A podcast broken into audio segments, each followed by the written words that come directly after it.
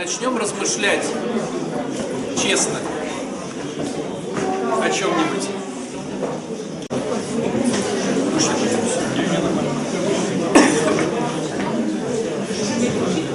У нас сегодня вопросы, но начнем с того, о чем больше всего вопросов было за последнюю неделю, наверное, за полторы.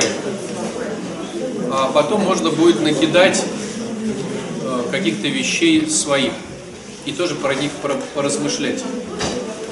Мне сегодня хотелось поговорить про манипуляции. Ну, что мы подразумеваем, или я подразумеваю, может, вы не подразумеваете, под манипуляциями. Манипуляция – это заставить человека делать то, что он не хочет. Ну, заставить. Может, даже и с прямой пользой, с просьбой. Ну, допустим. Это же не манипуляция, это просьба. Если ты не перестанешь, допустим, мне звонить, я там то-то. Шантаж. Ну, это прямая же просьба. Но с шантажем. С шантажом. Насколько я понимаю, что просьба, она дает право человеку отказаться и чувствует себя безопасно. Не бывает у нас такого. Попробуй только откажись. И чувствуй себя безопасно. Ну, Ира, допустим, тебе скажет. Тогда все манипуляция. Тогда? Я, я, я сейчас, друзья, знаете, про какие манипуляции хотел поговорить? Которые как бы неосознанные. Ну, типа, а что ты не принес? Ну, вот что-то такое вот. А что я должен был приносить? Ну да, нормальный человек должен был догадаться, что надо было принести. То есть я вот про такие штуки, которые по факту являются манипуляциями, хотя они такие скрытые. Понимаете, да? Мне так плохо, мне так плохо. А...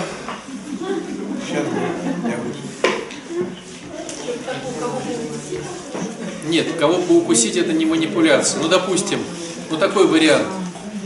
Что только, что только сто рублей положили туда, да?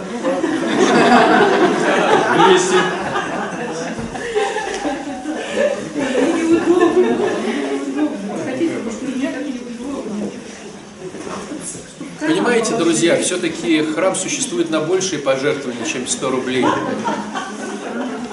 И мы начинаем развивать эту тему.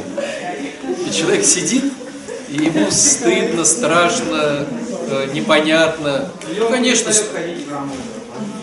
ну почему? Может быть, на чувстве вины он, наоборот, начинает ходить в храм и говорит, ударьте меня еще раз. Там уже... Я просто примеры знаю. Там все время деньгах говорят. Да. Там все время говорят о деньгах. Но ты его отмазкой там? Нет, смотрите, стопроцентные отмазки. Давайте я вот... Ну, то есть вы поняли, о чем я хотел сказать, да? Да. Давай. Манипуляции я вижу. Говори громче просто. Я в конце употребления практически ничего не говорил. Потому я мог говорить. Но считал это не нужно. И тем не менее, я жил, я глоток находил очередной. Хотя я говорил только спасибо, иногда здравствуйте, иногда до свидания. И да, нет, говорил. Этого было достаточно, чтобы жить. То есть, ну, слава богу, я не умер. Это к чему? Я к тому, что у меня представление, что я насыщен манипуляциями. Но они настолько вошли в мою привычку. Конечно. Я их не, не различаю. У каждого из нас. То есть, и фактически, я хочу вернуться в какой-то... Мы всегда мозг... говорим манипуляциями прямо. Да, даже если не хотим. Мое, мое человеческое. Вот. А такие основные манипуляции я знаю. Там, вот, женские манипуляции я знаю. И свои манипуляции лучше узнавать, а не женские. Я от своих основных будто бы избавился. То есть я как-то, я, в общем, я могу их прослеживать, но они мне сейчас как бы и не нужны, которые были в употреблении. Я их сейчас, они мне не нужны, я их не использую. Но все равно другие они какие-то есть. Вот, все дело. Вот вы знаете, спасибо большое, вот вы знаете, порой говоришь человеку, а не хочешь ли ты поработать с осуждением? А человек говорит, да я вроде как не особо осуждаю. Ну, поработай. И вот когда начинаешь больше внимания уделять разговору, то в результате вот ни у кого не складывалось, если так вот кто-то есть, да, среди нас, что я состою вообще из одного осуждения. Да. То есть если не осуждать, можно вообще ни о чем не говорить. И мало того, они еще будут обижаться теперь, что ты с ним не говоришь, не осуждая. Потому что все привыкли к такой форме общения. Про погоду, про хор, про батюшку. Батюшка говорил хорошо, батюшка говорил плохо. Там не говорил. Ну, то есть везде, везде, везде.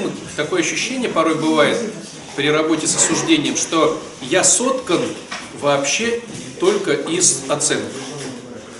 Вот то же самое, к сожалению, получается и с манипуляциями. К сожалению, когда начинаешь это все замечать в себе, понимаешь, что ты соткан вообще из каких-то сплошных манипуляций. Просто так не попросить.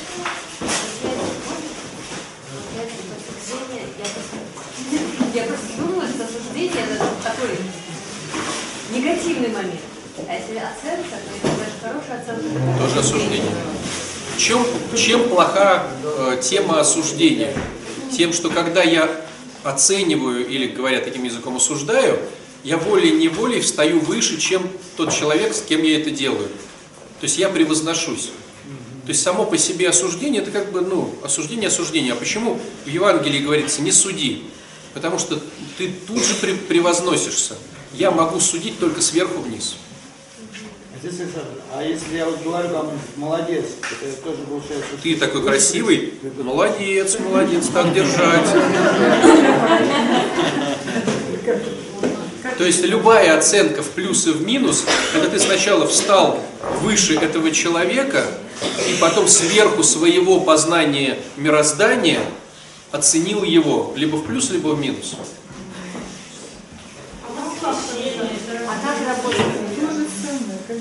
Никак, ну не, не делать этого. Ну, можно сказать, мне нравится. Мне нравится, как ты сегодня сказал спикерство, там, Святослав. Мне нравится. Я тебя благодарю, что я в этом что-то для себя открыл. Ну, ты сказал хорошо, ты молодец, это будет оценка. Ну, если спасибо. А ты молодец, что-то оцениваешь? Конечно. Ты молодец. Конечно. Ты оценил. Ты оценил его как молодец. Да. Оценил. А оцениваем мы только, когда превозносимся. Ну, если учитель говорит, то нормально. Если ты сам говоришь. Если говорит... Нет, смотрите. Мы сейчас говорим о людях, которые находятся в горизонтали. Если ты находишься в вертикали относительно другого человека, то ты имеешь право оценивать. Ну что значит вертикаль? Ну, допустим, родители, дети. Это вертикаль, которая, ну, как бы сама появилась. Или э, хозяин, там, э, подчиненный. Ну, хозяин фирмы, ну, как сказать, работодатель, начальник, подчиненный. Ты, придя в фирму, ты уже встраиваешься в модель вертикали. Они выше, ты ниже. И начальник фирмы имеет право оценить твою деятельность. Ты, устраиваясь, разрешаешь как бы ему э, оценивать. Э, муж, жена. Муж, глава семьи, стала быть, жена. Муж может оценить жену, а жена не может оценить мужа. В идеале. В идеале. Родители... родители... потом о, похвали меня, похвали меня, похвали меня, потом вырастая вопросы. Ты молодец, классно там убралась. Ты сейчас говоришь о вещах, которые э, становятся таковыми, потому что была какая-то уже деструкция. То есть если мы делаем все грамотно, ребенку не нужно поднимать свою самооценку за счет похвалы. А вот так, как ты говоришь, это что-то было нарушено в этом э, всем, и ребенок ищет э, пятерками или словами. Ну, допустим, представьте ситуацию. Вот мужчина вынес мусор, приходит и стоит, чтобы его заметила жена, гремит ведром. То есть, понятное дело, что он хочет одобрения, но в каком случае он хочет одобрения? Только в том случае, если он не насыщен одобрениями. Если он насыщен одобрениями жены, что он классный, суперский, такой, сякой, ей очень нравится, она таких больше не встречала, ему не надо стоять минуту около двери и громыхать ведром. То есть это просто со стороны нами, если мы увидим эту картину, просто бы имело бы такое, ну, как резюме. Его не хвалят, его не поддерживают. Он манипулирует, вот к чему начали. То есть манипуляции скрытые, это я вот вынес мусор и жду, и такой кряхчу около входной двери, пустым ведрышком, значит, постукиваю. Это будет манипуляция. О чем она говорит? Похвали меня. То есть он хочет заставить ее похвалить себя. Почему? Потому что если, ну такой идет как бы месседж, если ты меня сейчас не похвалишь, в следующий раз у меня не будет мотива выкидывать мусор. И как бы жене не хочется его хвалить, потому что она считает, что он и так это должен был делать. Они, может быть, даже накануне договорились, прописали это прямо на бумаге. Ты выкидываешь мусор, а я готовлю пельмени. Он и так должен, а что это я должна тогда хвалить? Но он вынуждает ее похвалить, потому что тогда будут репрессии. Под названием «Я не выкину мусор, зарастем грязью».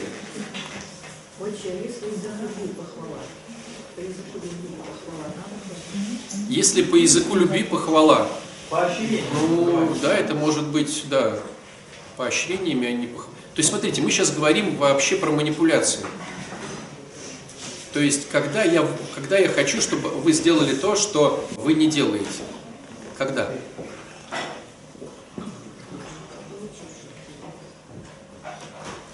Просто вот, ну, к чему я сейчас все это так долго рассказываю?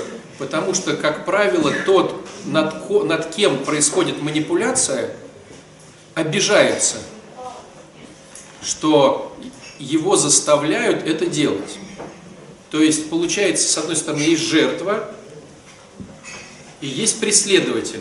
Преследователь – это тот, кто манипулирует и делает из этого человека жертву. Понимаете, да? Вот, ну давайте пример, чтобы не запутаться. Я вынес мусор и гремлю ведром, говоря о том, чтобы жена меня похвалила.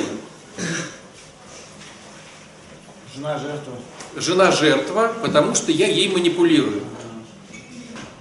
И она будет из-за этого все равно, она будет обижаться, меня хваля, я буду обижаться, что меня не хвалят. А как поступить конструктивно? Я же манипулирую.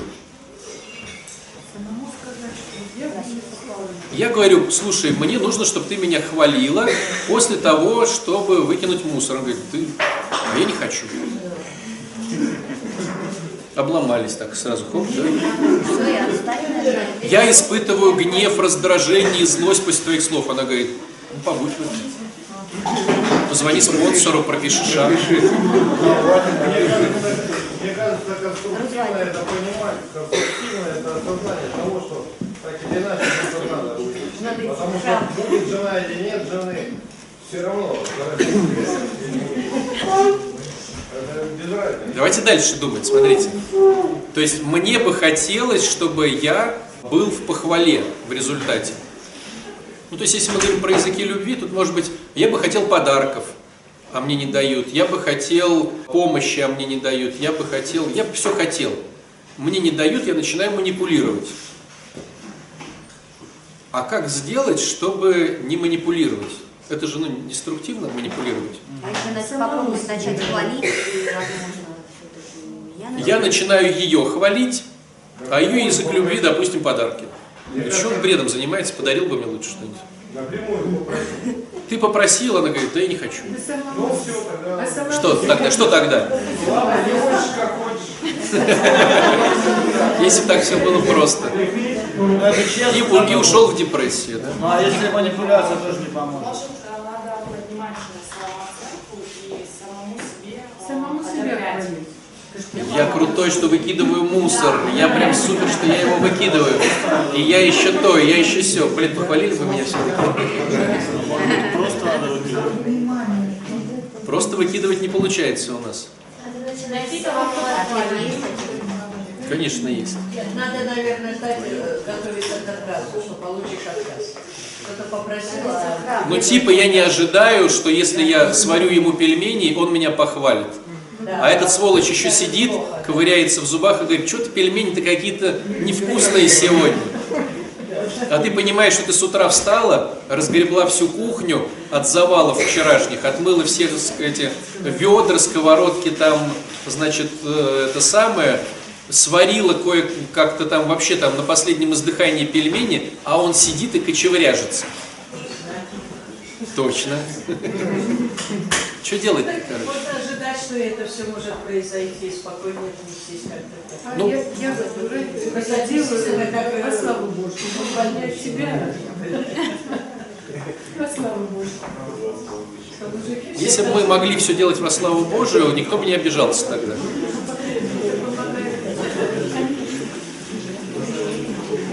То есть, смотрите, давайте как бы опять заново. Смотрите, с одной стороны, мы все сотканы из манипуляций. Мы манипулируем, потому что другой человек не дает нам того, что мы хотим, и мы волей-неволей заставляем его делать, что он нам, чтобы нам стало приятно. Есть, да? А как сделать так, чтобы он все равно делал, а мы не манипулировали? Ведь на манипуляции все равно тратятся силы, это все равно деструкция, ты себя разрушаешь, уходит любовь, могут быть заболевания и всякое такое. То есть как сделать так, чтобы он делал, а ты не манипулировал им? Нужно самому. Безразмерная часть того, что ты должен делать, давать самому. Не зацикливаться на том, что... Я хочу, чтобы меня хвалили... Смотри, смотри, я хочу, чтобы меня хвалили на вынос мусора. А я хочу. Я хочу. Мне это очень важно. Мой язык любви — похвала. Допустим. Если, если ты меня похвалишь, а я тебе, это манипуляция. А мой язык любви — похвала, допустим. Или я... Мой, давайте так, мой язык любви — подарки. Нет, мой язык любви — подарки, деньги. Допустим. Человеку, который готов на этом языке говорить. А вот так получилось, что наши прихожане не говорят на языке подарки, деньги. Мне перейти в другой приход? Это манипуляция. Это просто пример, Святослав. Расскажите кому-нибудь другому. Я сразу сказал, что я соткан из манипуляций. Как мне сделать так, чтобы вы давали деньги?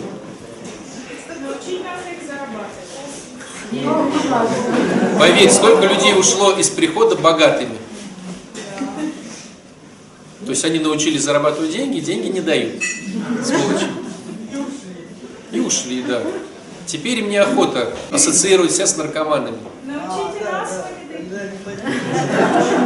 Господи, испытай меня деньгами, я выдержу это испытание.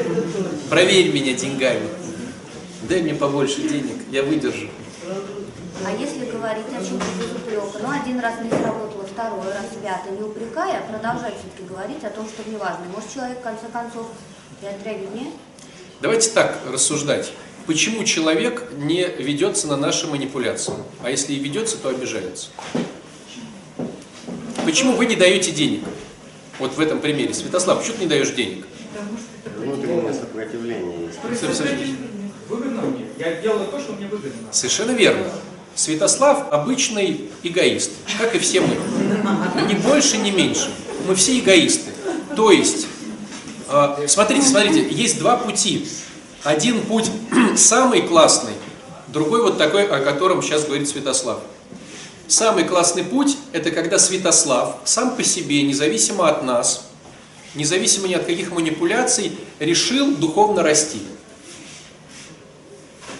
И он решил расти по био, психо, социо, духовной модели. И в какой-то из этих кусочков он понимает, что он жадный, и он прорабатывает жадность через то, что дает деньги, и это его история, мы тут вообще ни при чем. Мы не манипулируем. Святослав сам автономная система, которая работает со собой, в том числе и со своей жадностью. И он приходит и говорит: отец Александр, нате вам там тысячу долларов.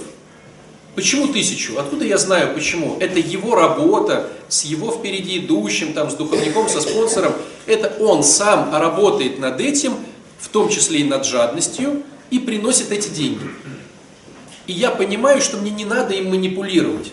То есть я знаю, что он работает с жадностью, что у него есть какая-то схема, ну, допустим, отдавать один процент от всего своего заработка, потом два, потом три, потом десять, потом двадцать. У него есть какая-то схема, это его личное решение, и он приносит эти деньги мне. Понимаете, да? Чего мне им манипулировать? Это самая идеальная схема, когда мы хвалим своего мужа или жену не потому что, а потому что мы работаем сами с собой, и в нашем инструментарии есть слово «похвала». Я не хочу ждать от него манипуляций, чтобы его похвалить. Я учусь его хвалить. Я учусь ее благодарить. Не потому что она пытается мне это навязать. А почему ты благодаришь жену? Ну, потому что я расту личностно-духовно, я прокачиваю благодарности. Я написал ей триста благодарностей, и у меня в задачах стоит в день давать ей там десять благодарностей. Почему? Она что, тебя заставляет? Нет. Потому что я работаю над собой. Я работаю над своей жадностью, над тем, чтобы видеть благодарность, над тем, чтобы их озвучивать, над тем, чтобы хвалить, над тем, чтобы уважать, над тем, чтобы помогать, над тем, чтобы зарабатывать. Вот это самая идеальная модель. Когда ты встречаешься с таким извращенцем, который над собой работает, независимо от тебя. То есть, ну, тебе несказанно повезло. То есть, ты не, не трудишься ни над чем. Он просто тебе это делает, потому что он над собой работает, а ты его не заставляешь. Понимаете тему? Вот это называется, вот это как бы не то, что называется, это сродни вот этой теме «я учусь стяжать любовь». Если я учусь стяжать любовь, и я буду любовью, то все, кто находится рядом со мной, будут эту любовь испытывать в разных проявлениях. Кому-то я там пуговицу застегну, кому-то чай дам, кому-то то, кому-то сё. Если я хочу быть любовью, то ближние, в Евангелии под словом «ближний» подразумеваются на расстоянии, а не на э, этих самых, на родственном, да. То есть вот в радиусе там трех метров оказались эти люди, они для меня близкие, а я учусь быть любовью, значит, этому я денежку дал, этому я рубашку помог заправить, этому это, этому то, этого поддержал, этого через дорогу перевел. То есть, если я становлюсь любовью, то выигрывают ближние мои. Ловите фишку? Ближний – это христианство. И нам, у каждого из нас есть понимание, что это вкусно. Вкусно жить с христианином. Ну, прямо, ну, очень вкусно жить с христианином. Но где его взять, этого христианина? Негде. И тогда мы пытаемся из наших близких сделать христиан манипулятивно. Понимаете, о чем я? Я понимаю, что быть христианином, то есть если мой близкий будет христианином, ну это... Но вы не христиане, по факту, не христиане. А я хочу, потому что я-то хочу, не чтобы вы спаслись, а чтобы получать дивиденды от вашего христианства. В смысле любви, поддержки, заботы, благодати, денег, всего-всего-всего. А вы не христиане. И тогда я начинаю причинять любовь. Если там нету любви, то я начинаю причинять любовь. То есть я пытаюсь что-то сделать манипулятивно, чтобы вы были любовью. И начинаю заставлять. Ну, допустим, если бы мы были любовью, то у нас бы не было этих коробочек, понимаете, дурацких. То есть что такое коробка? Коробка – это манипуляция чистой воды. Даже не написано «пожертвования на храм». Вот написано «пожертвования на храм». Даже две печати поставлены, которые типа... Зачем? О, печать! О, неупиваемая чаша. О, все правильно. Это вот, ну, это элементы манипуляции. Они даже не работают вообще. И даже здесь, смотрите, везде печати. Это, это коробка законная. Это не какой-то там шаромыжник ее тут сунул, а вы тут лопухи. Это, это законная коробка. Тут есть печать. Зачем вот здесь печать есть? Здесь иконочки. То есть ты берешь в руки и такой: Христос, Божья Матерь. десять рублей дать или пятнадцать? Но все-таки Христос и Божья Матерь, там пятнадцать. Но не хочу. И здесь такая побольше дырка, понимаете, даже для денег. Ну, то есть, это коробка шедевра манипуляций. А можно было бы сделать так: не ниже двухсот рублей. Если ты такой... Предлагаемое, да, пожертвование не ниже двухсот рублей. Надо до, до, добавить. Вот. Причем это вторая же уже коробочка, да? Третья? Сначала прошла кругленькая коробочка. Цветы два раза. Цветы проходили два раза. А, точно, сначала было на чай. Там был не шедевр, там была просто такая. Все такие заглядывают. Начало истории. Да, положили много, тут как-то надо много положить, да. И видите, и коробочки разные. Одна кругленькая, другая квадратненькая, другая без этих. Чтобы ты не подумал, что ты уже туда клал. А зачем мы делаем такую манипуляцию? Вот многие же притыкаются, говорят, в церквях все платное. В церквях венчания платные, крещения платные. Что такое платное крещение? Это манипуляция. Что такое платная свечка? Это манипуляция. То есть, по факту, настоятель, как глава этой большой манипуляции, манипулирует вами, чтобы вы стали христианами. А вы сопротивляетесь. Но если бы вы были христианами, не было бы коробочек. Просто подходил бы человек и говорил: батюшка, что-то смотрю, как-то слабовато тут с цветами, чик-чирик. И я такой думаю: о, теперь надо цветы покупать, вот подстава. Что мне с этими деньгами делать? Понимаете, другой головняк. Или, допустим, почему мы собираем деньги на этот самый, на, е, на еду? Потому что мы пришли к такой идее кормить людей. Потому что порой бывает много людей с отделения, которые просто тупо, ну, им есть нечего. Ну, там... А? Кашу. Ну, кашу, да. Кашу. А бывает, вот как-то, вы знаете, у меня был такой случай, может, я вам рассказывал, я служил отец Алексея, а я не стоял в алтаре, я пошел к девчонкам в трапезную что-то узнать. И, короче, я оказался в тот момент, когда я это услышал, я оказался вот где-то около той двери. И стоит два наших товарища, и один другому говорит: ну чего, все, я уже устал, пошли. А тот ему говорит: подожди, сейчас будет самое интересное, сейчас кормить будут. И я, с одной стороны, понимаю, что, ну, они здесь стоят пожрать, да? Ну и что, с другой стороны, ну и что? А кто-то стоит, чтобы машину получить, а другой что-то. Я приходил сюда сначала, поесть. Вот, видите, поесть. Так что получается? Ну, это я объяснил, почему мы столы ставим, да? Но получается такой прикол, что порой на столы почти нечего класть, потому что никто ничего не принес. Поэтому девчонки, которые работают в трапезной, понимают, что нужно принести, что не нужно принести, и они приносят из денег, которые вы кладете сюда.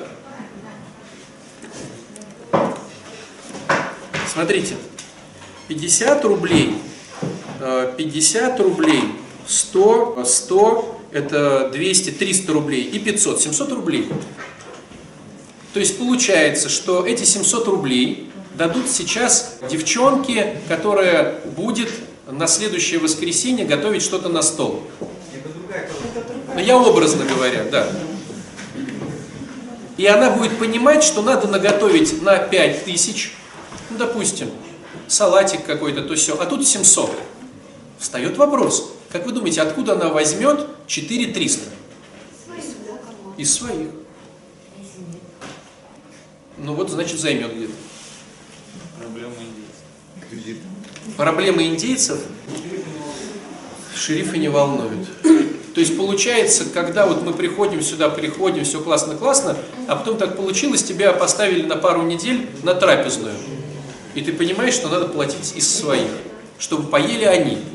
Тогда встает дилемма, а почему мне надо заплатить за других людей? У них что? Ну, грубо говоря, у семидесяти-шестидесяти процентов из тех, кто приходит, есть деньги. Почему я должна положить сюда свои три тысячи? Ну ладно, я положу три тысячи, если я понимаю, что это неимущие. Но семьдесят процентов сейчас кушающих за столом имущие. Ну, и начинается вот это вот э, запара в голове. Ну окей, первый раз три тысячи, а у нас четыре недели. То есть тебе нужно выкладывать двенадцать тысяч в месяц. Вот кто готов работать на трапезной и выкладывать еще к тому, что ты работаешь на трапезной, двенадцать тысяч в месяц, получая, допустим, сорок. Ну, ловите фишку, да? Безумец, да. Так вот, девчонки подходят тогда к отцу-настоятелю и говорят: батюшка, пускай эти скотины скинутся. И я начинаю что делать? Я начинаю делать из вас христиан. Но я начинаю причинять любовь, я начинаю это делать манипуляциями. Используются штучки вот эти вот. Используется, значит, вот эта большая у нас стоит, вот эта вот, эта вот штука у нас стоит, да? Вот, используются наценки, то есть мы купили свечку, образно говоря, за десять рублей, продаем там за тридцать рублей. Э, книжку там, ничего себе, я эту книжку видела в буквоеде за двести рублей, а здесь двести тридцать, скотины вообще. А почему настоятель поставил ее за двести тридцать? Потому что он хочет сделать из тебя христианина. И как говорит правильно Святослав, многие уходят, потому что говорят: а я не хочу быть христианином. Очень, очень это неприятно, неудобно. Так вот, и мы также, когда, это я вам сейчас показал свой вариант, но каждый из здесь сидящих делает христианина из мужа, из жены, из ребенка, из начальника, из соседа. Но если бы мы были сами по себе в идеале, работали над собой, никому не надо было бы манипулировать. Можно Понимаете? Про манипуляцию. Вот у нас дедушка на Невском проспекте, он играет на пиле. И поскольку мы там работаем, ну, он хорошо играет на пиле. Вот. Когда он приходит, он сразу приносит сеточку, это вам нужно прозрачную коробку сделать. Приносит сетку такую. Более крутая так, манипуляция. Да, там в магазин ходит. И он приходит сразу же, и там лежат пятьдесят рублей, сто рублей. То есть, чтобы люди видели, какие деньги его кладут. То есть ты предлагаешь мне расти в манипуляциях больше.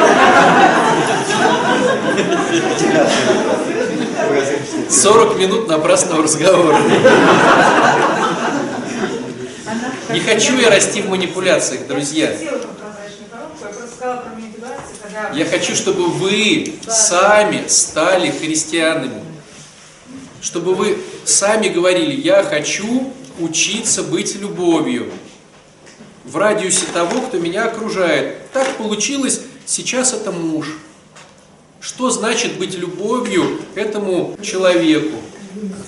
Что-то при... Что я могу? Я могу приготовить пельмени. Круто. Что я могу? Яичницу тоже могу. Ну, меня еще мама учила подметать. Не помню, где совок, но в принципе сейчас подмету. Что я еще могу для него сделать, как христианин? Поблагодарить, что он меня терпит. Похвалить его, обнять его, поцеловать его. Я так могу. Прибегает ребенок. Он оказался в радиусе опять этих двух метров. Он теперь стал ближним. Что я могу как христианин сделать для этого ребенка? Ему там сказать, что он молодец, что он классный, что он суперский, что он меговский. Поделать с ним уроки, почитать с ним книжку, сходить с ним погулять. Мы идем гулять. И навстречу нам бабуська, и она стала в этих двух метрах. Что я могу сделать для бабуськи? Перевести ее через дорогу, дать ей яблоко, когда она фруктов уже не ела тысячу лет, сто рублей каких-нибудь, просто ее тоже обнять, подбодрить, посочувствовать, сказать, что помолюсь за ее сына, который только что умер. Что я могу? Вот если у каждого из нас в голове будет схема «я сам учусь быть христианином», то мы не будем обижаться на то, что нас заставляют вот они. Страдать, соответственно. И страдать, обижаться на это. А что это вы? Что это вы меня? Не буду ходить в ваш приход. Вы тут коробочки разные делаете, заставляете меня.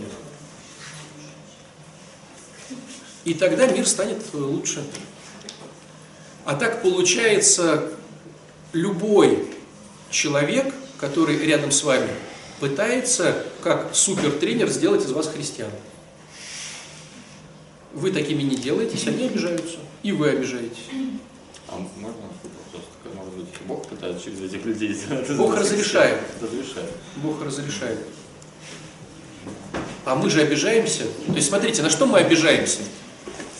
Что мы обижаемся, что нас заставляют быть христианами. Круто мы обижаемся, да? Нас заставляют. А потом, когда тот человек, который нас заставлял быть христианами, отчаялся и понял, что это безнадега, что он говорит? Зачем ты ходишь в храм? Зачем ты облепился крестиками и иконками? Зачем ты читаешь эти молитвы? Когда бесполезняк. И тогда он понимает, что тема не работает, и тоже шансов прийти ему в храм у него нет.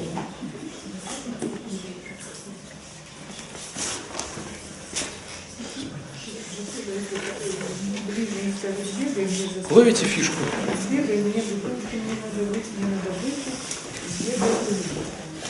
Сбегай, мне надо выпить, говорит человек. Что он говорит другими словами?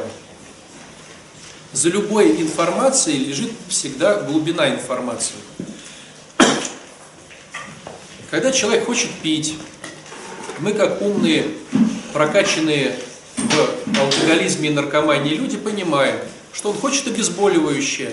Он говорит: принеси мне обезболивающее, мне очень тяжело жить. Почему? Да потому что ты мне всю жизнь испортил. И отчасти будет прав. То есть не надо бежать ему за обезболивающим. Надо подумать, а что я делаю не так, что ему тяжело. Может быть, там и работа делает ему что-то не так. И друзья что-то делают, и дети. Но я-то что делаю ему не так? Может, я его не хвалил уже тысячу лет? Может быть, я не то, не сё, не пятое, десятое. Когда человек касается благодати, ему не хочется обезболивающего. Тогда встает вопрос, это тогда, если он, он такой, мне надо меняться. А кто готов меняться? Легче же обвинить кого-то. И получается такая интересная штука. Муж манипулирует женой, жена манипулирует мужем. Каждый заставляет друг, друг друга быть христианином. И каждый обижается на то, что это происходит. И происходит такая схема. Ладно, разведусь и найду себе другого, кто не будет заставлять меня быть христианином, а сам будет христианином. Не читать не время. Да. Вы только вот представьте себе ситуацию, что насколько молодцы наши родственники, что они денно и ношно пытаются сделать нас лучше. Ну ты же в церковь ходишь, поэтому ты и делаешь. Ты же, ты я и говорю, я и говорю. Представляете, им надо памятник поставить. Они хотят из нас сделать христиан. И денно и ношно. Он проснулся ночью, толкаете, говорит, иди приготовь мне еды. Ты такой думаешь, ничего себе, прокачивает меня христианином даже ночью. Даже ночью хочет, чтобы я была любовью. А тебе борщик или рассольник? Сердце мое. Вот скажи так хотя бы разок, он, наверное, сразу проснется. Понятно, исправлюсь. И нормально разогрела суп. А тебе горячий или холодный? И утром светский стол из каши. Так вот, смотрите, что происходит. Какая происходит интересная динамика. Когда ты становишься христианином сам по себе, или волей-неволей тебя заставляют быть христианином, и у тебя начинает что-то получаться в этом вопросе, ты становишься хорошим для того человека. И человек постепенно, постепенно, постепенно начинает понимать, что хоть ты и дурачок такой, который все делает, да, грамотно, но ему начинает быть страшно, что он может тебя потерять. Почему он начинает бояться тебя потерять? Откуда у него зарождается мысль, что он может тебя потерять? Потому что ты понимаешь, что до тебя не дотягиваешь, что ты такой классный. Нет, откуда эта мысль появляется, что потерять боится? Сначала у него круто-круто-круто, а откуда вот эта мысль, эх, боюсь потерять его? Нет, потому что ты становишься любовью, а любовь распространяется на всех, кто в радиусе двух метров. Совершенно верно. У других же тоже нету любви. На тебя начинают обращать внимание другие люди. Они тоже хотят этой любви. Они начинают говорить, зачем ты за этого замухрышку?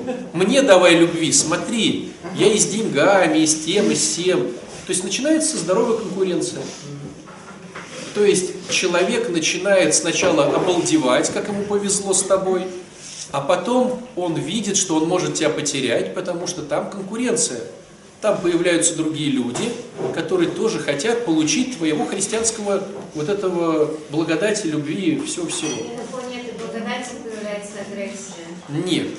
На фоне этой благодати, ну как бы да, сначала появляется ревность, сначала появляется ревность, а потом что происходит? Происходит то, что человек начинает ревновать себя очень. А потом? Потом появляется агрессия. Потом? И потом проявляет... Между вами встает тупик, недопонимание. И... Недопонимание происходит только тогда, когда ты сбавил темпы. Представьте себе ситуацию, давайте опять про себя, чтобы вам было понятно. Представьте, вот представьте ситуацию, вот послушай, послушай. В нашем храме появился бы спонсор. И этот человек дает пятьдесят тысяч рублей в месяц, но стабильно. Потом он начал давать, он стал более лучшим христианином, стал давать семьдесят пять. Потом стал еще более лучшим христианином, стал давать сотку, обед. Стал давать сотку. Потом стал давать сто пятьдесят. Потом стал давать двести. И вдруг я понимаю, что сейчас он мне дает триста каждый месяц, но... На каком-то собрании вокруг него стали бегать другие батюшки, настоятели. И говорить, Василий Иванович, какой вы суперский, какой вы прям крутой, какой вы это. А я вот настоятель такого вот храма. Какой вот такой, какой-то вот сякой. А у меня мощи такие-то сякие. А у меня поездка в Израиль бесплатная. А у меня можно от патриарха получить грамоту. А у меня медаль первозванного там кого-то там. И я понимаю, что он мне дает триста, но сейчас его уведут от меня. Понятное дело, что у меня и ревность к этим сволочам, да, скажем так, и прям обида-обида. Но если этот крендель дает мне триста пятьдесят в следующем месяце, а потом четыреста, я понимаю, что мне нужно тоже орден первозванного ему дать.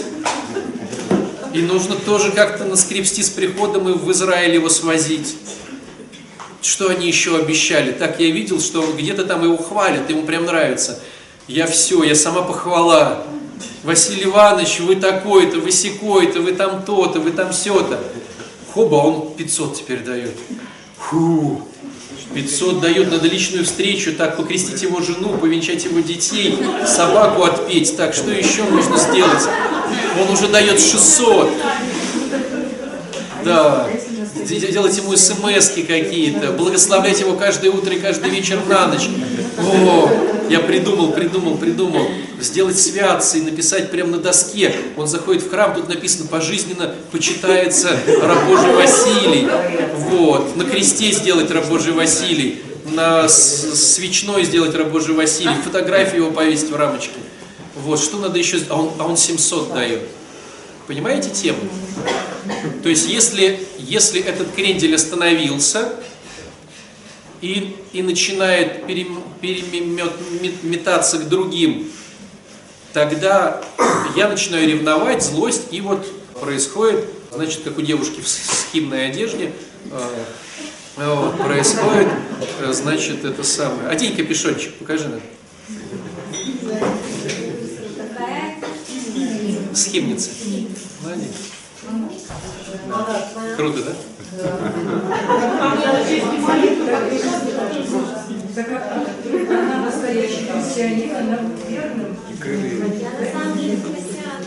Ты молодец.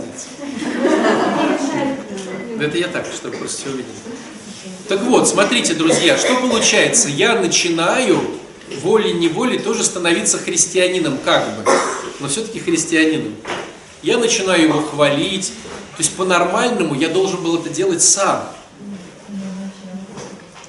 Но если тот христианин, чтобы его не потерять благодати вот этой, распространенной на меня, я начинаю тоже быть христианином. Но только по поводу этого... Совершенно верно. Но все же. Совершенно верно.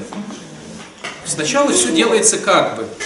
Есть возможность, если я через, через какое-то время привыкну, и для меня станет нормальным хвалить, я и похвалю кого-то другого. Заодно. Но к чему я хочу сказать? К тому, что от тебя не уйдет кто-то, если ты начнешь быть классным, он не уйдет, потому что побоится тебя потерять. Тогда встает вопрос. Теперь пере... Как бы понятна эта схема, да? Да, да, да. Теперь переворачиваем ее. Вот смотрите, смотрите. Теперь переворачиваем эту схему. Есть я, и есть моя жена. И она не делает то, что мне надо. Что мне надо начать делать? Мне надо становиться христианином самому.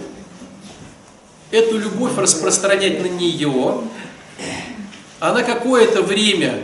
пойдет сначала в динамике от идиот, ну и круто. Потом она увидит конкуренцию, а потом она будет бояться меня потерять. И будет делать то, что я хочу, потому что она боится меня потерять. Но это будет уже не манипуляция с моей стороны. А что же? А как же? Потому что я изначально делаю что-то для нее, не чтобы она мне в ответ... А просто я это делаю для всех, кто в радиусе двух метров. Но изначально посыл был такой. Посыл такой, согласен. Сначала посыл, что я хочу больше любви. От нее? Да. Потом я убираю ожидания и учусь быть христианином. Но это же и есть манипуляция. Я понимаю эту схему. Я убираю ожидания. Нет, не так, не так, не так. Смотри.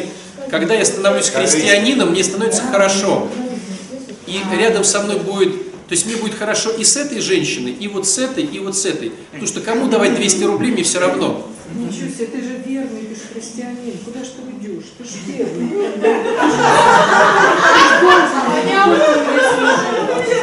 Ты должен только мне служить. Конечно.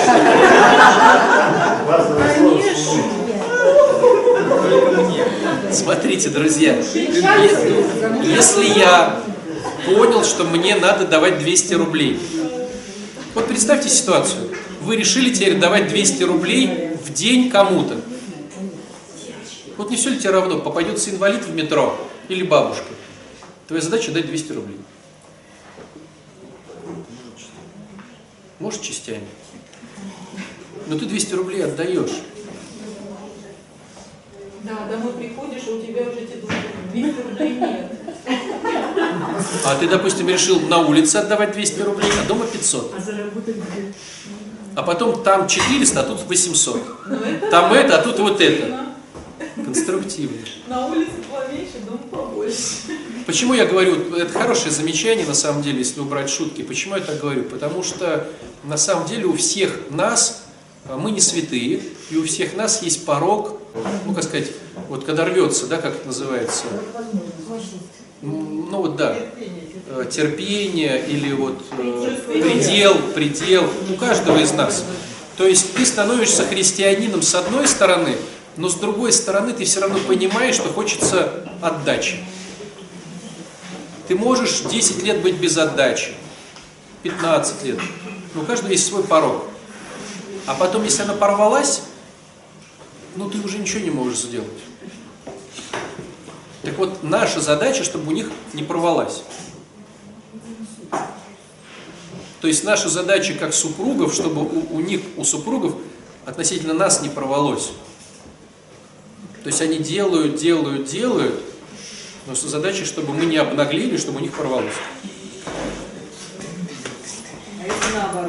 А наша задача, чтобы не рвалось, не рвалось, не рвалось у нас. Вы говорите, что прям вот точно он потом начнет ревновать, да, а потом Нет, начнет не точно. отдавать. Не точно. А если вот ты отдаешь, отдаешь, отдаешь, а он, видя это, что да, и конкуренция, и все, все, только он сдается и понимает, что это просто не дотянулся до твоего. А, чисто технически это ты не обеспечила все вкусняшки.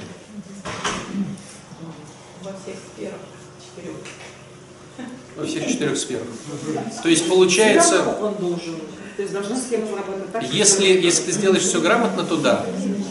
А если ты сделаешь неграмотно, то есть смотрите, когда получается неграмотность схемы, я понимаю, что мне надо тоже расти, но я не готов. И тогда я беру, я от нее отказываюсь, от такой красавицы, и беру себе более дешевый вариант. Классика жанра. А почему происходит более дешевый вариант? Потому что меня не обеспечили по всем направлениям. Ну, давайте по-другому скажу, чтобы было понятнее. У каждого из нас есть свои базовые потребности. Они индивидуальны. У каждого из нас. Если ты умудрился кому-то обеспечить хотя бы одну базовую потребность, с тобой будут дружить, что бы ты ни делал. То есть, если кто-то для нас обеспечивает нам качественно одну базовую потребность, мы с ним дружим. Что я подразумеваю под дружбой? Ты знаешь, когда у него день рождения, когда у него жены день рождения, нравится ли ему ВДВ и всякое такое. Если он хорошо обеспечивает одну твою базовую потребность, ты с ним будешь дружить. Если человек круто обеспечивает две-три твоих базовых потребностей, ты с ним хочешь жить. Их порядка шести-восьми у каждого из нас. То есть, если ты, грубо говоря, половину его базовых потребностей обеспечиваешь, с тобой хотят жить.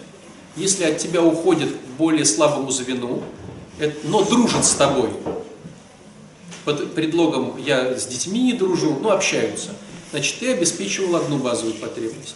Если от тебя уходят и вообще даже вычеркивают тебя из жизни, ты не смог за все это время обеспечить даже одной базовой потребности. Человек эгоист. Если ты делаешь для него что-то вкусное, он не уходит от тебя. Если ты делаешь несколько вкусного для него, хорошо, не уйдет. Это неприятный факт. Потому что у нас есть люди, которые от нас полностью ушли, обидевшись. Это говорит о том, что так получилось, что мы не смогли им дать даже одной базовой потребности.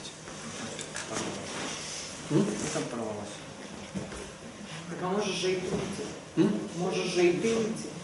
Ты понимаешь, если ты уходишь, ты уже выросла, смотри, если ты теперь уходишь, но дружишь с ним, значит, давай стань, значит, у тебя все-таки какая-то одна базовая потребность им обеспечивалась. Если ты не хочешь с ним даже иметь дело, то же самое. Он не обеспечил даже одной твоей базовой потребности. В течение жизни меняются эти потребности? Ну, нет, как правило. Ну, они формируются там у детей, но в принципе, в принципе они это самое. Эти базовые потребности, они делятся на две как бы части. Одни, которые есть у всех, ну, допустим, свобода. Есть такая базовая потребность, как свобода. Она нужна всем. Или, допустим, уважение. Ну, уважение входит в пирог любви. То есть одна базовая потребность – это свобода, вторая базовая потребность – это быть любимым. В быть любимым уже расширяется. Чтобы тебя уважали, чтобы тебя хвалили, чтобы тебя благодарили. Ну, как бы пирог уже расширяется, да? Вот. А есть индивидуальные личностные базовые потребности. Ну, допустим, человек говорит, я люблю э, путешествовать. Если ты каким-то образом, ну, допустим, у тебя есть фирма, которая бесплатно для своих сотрудников дает любые туры, но ты в управлении этой фирмы, и ты своему вот человеку даешь постоянно бесплатные, офигенские вот эти вот туры. Он будет с тобой дружить, даже если разведется с тобой. И через тебя он может путешествовать по всему миру очень классно, бесплатно. То есть раньше удовлетворяло потребности, а теперь нет, такого не бывает. Да, ты начинаешь делать это меньше. Или его аппетиты растут. Нет, потребности остаются, аппетиты растут. Ну смотри, любой женщине нужна безопасность финансовая. Для тебя, допустим, сейчас какая безопасность финансовая? Сколько тебе нужно минимально, чтобы у тебя было денег, чтобы чувствовать себя безопасно? А? У меня или у тебя? У тебя, конкретно у тебя.